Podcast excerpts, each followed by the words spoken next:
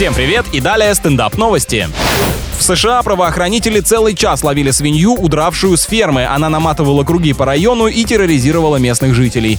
Такой тактикой действительно на свободе долго не пробудешь, если сразу после побега носиться по улицам и визжать от радости. Надо было залечь на дно. Беглец оказался настолько ловким, что офицеры признали это преследование самым увлекательным и динамичным за всю их карьеру. Прикольно, если этот инцидент попадет в нарезку телевизионной передачи про полицейские погони.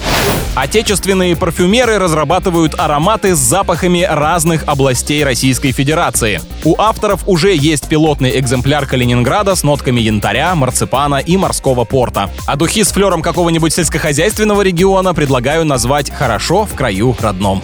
На этом пока все. С вами был Андрей Фролов. Еще больше новостей на нашем официальном сайте energyfm.ru.